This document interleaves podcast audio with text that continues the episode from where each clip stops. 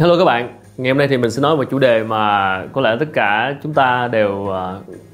vô tình hay là hữu ý đều đã gặp phải, đó là những cái cuộc tranh luận trên mạng xã hội, mà cụ thể đây là Facebook. Cách đây không lâu, tháng 2 thì có đọc một cái báo cáo, một cái khảo sát của Microsoft bảo là người Việt Nam là một nơi xếp top 5 thế giới những cái nước kém văn minh nhất trên Internet. Chắc là ý ám chỉ cái cách mà chúng ta hành xử trên mạng xã hội, cách chúng ta comment, viết bài rồi nhắn tin, bình luận trên những cái status của Facebook chẳng hạn. Mình nghĩ Facebook là một cái công cụ mạng xã hội, nó có mặt này mặt kia, và bên cạnh cái sự gọi là người ta hay bảo là xô bồ rồi mất thời gian của chúng ta đó, thì thực ra mạng xã hội là một công cụ rất tốt để chúng ta thể hiện tiếng nói của mình. Và chưa bao giờ dễ hơn khi mà ở thời điểm bây giờ chúng ta có thể có Facebook, và nhờ Facebook chúng ta viết, thể hiện một quan điểm gì đó và sẽ nhận được phản hồi ngay từ cộng đồng mạng. Nhưng mà song song theo đó nó sẽ kèm theo những cái chuyện như là anti-fan, anti-comment, những comment chửi bới, miệt thị, rồi tranh cãi, tranh luận với nhau, rồi đôi khi nó mang lại tác dụng rất là tiêu cực. Có những người tranh cãi trên Facebook mà mất cả bạn bè luôn. Thì mình nghĩ là do chúng ta chưa có một cái cách ứng xử tốt. Mình nghĩ đến một lúc nào đó sẽ cần lập ra một cái bộ quy tắc ứng xử trên mạng xã hội, trên Facebook, để mà chúng ta có thể tận dụng được hiệu quả, được lợi ích nhiều nhất từ Facebook. Đằng nào thì cũng nghiện Facebook, cũng mất thời gian rồi, thì tại sao chúng ta không làm thế nào kiếm được lợi ích từ nó nhiều nhất, đúng không ạ? Thực chất thì cái chữ debate, cái chữ tranh luận, nó không phải là một cái văn hóa quá phổ biến đối với người Việt Nam chúng ta. Mọi người cũng thấy là từ nhỏ chúng ta đi học là quen cái kiểu là đọc chép rồi, nghe thầy giáo, thầy cô nói một chiều xuống, chúng ta nghe, tiếp nhận, chứ ít khi nào có phản biện là thầy cô, đúng không ạ? Cho nên là cái chữ debate, cái thói quen debate một cách văn minh đó gần như nó chưa được hình thành trong cái cách giao tiếp của chúng ta. Mà chính vậy cho nên là chúng ta sẽ không có nhiều cái cơ hội để thực hành cũng như là biết cách ứng xử cho đúng, mà nó sẽ bị lan sang cái kiểu khác là chửi bới, miệt thị, tấn công lẫn nhau, cãi nhau, rồi cuối cùng không đi đến cái kết quả gì cả. Làm thế nào để trở thành những anh hùng bàn phím một cách văn minh, chứ không chỉ là những hình ảnh tiêu cực. Thì mình nghĩ là có một vài thứ, theo quan sát cũng như những trải nghiệm của cá nhân mình, thì mình rút ra được vài điều như thế này. Đó là trước khi mình tranh luận trên Facebook, trước khi mình comment, trước khi mình muốn phản biện, phản bác một ý gì đó của người khác, thì thực ra là mình cần giữ một cái tâm thế, mình phải bước vào cái cuộc tranh luận đó với một cái đầu tương đối là mở, và dẹp bỏ càng nhiều càng tốt những cái định kiến sẵn có.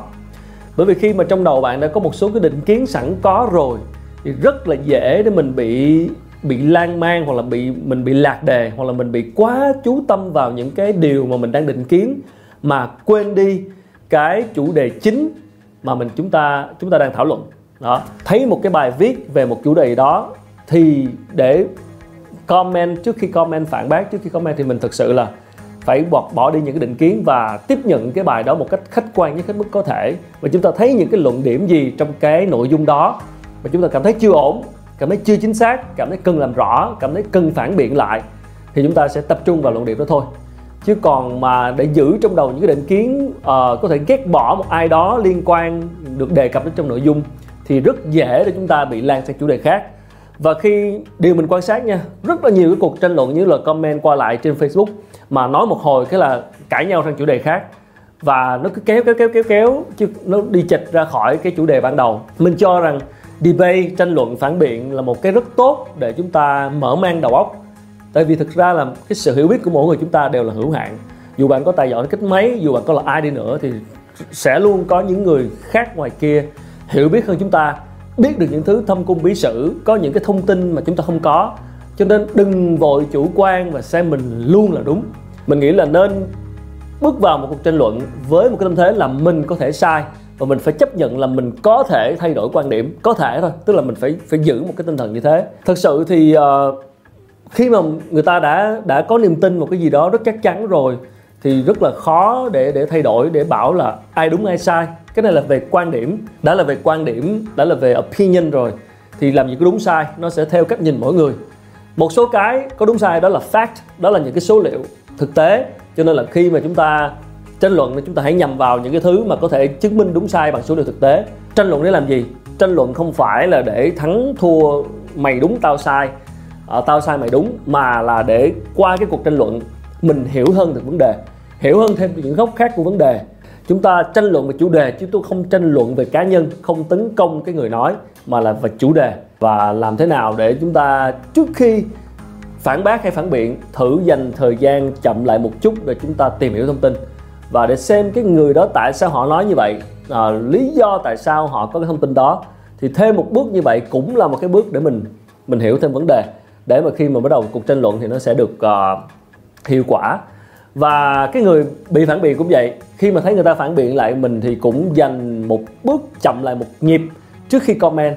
là mình tìm hiểu, mình Google, mình tìm hiểu thông tin, mình hỏi người này hỏi người kia, để từ đó có những cái ý mà nó mang tính chất xây dựng và tập trung vào chủ đề chính chứ không phải là đi lan man ra những cái khác. Mình thấy một cái rất là dễ, mình quan sát rất nhiều luôn, đó là cái chuyện hai người tranh luận với nhau mà thực sự người này không hiểu đúng ý của người kia.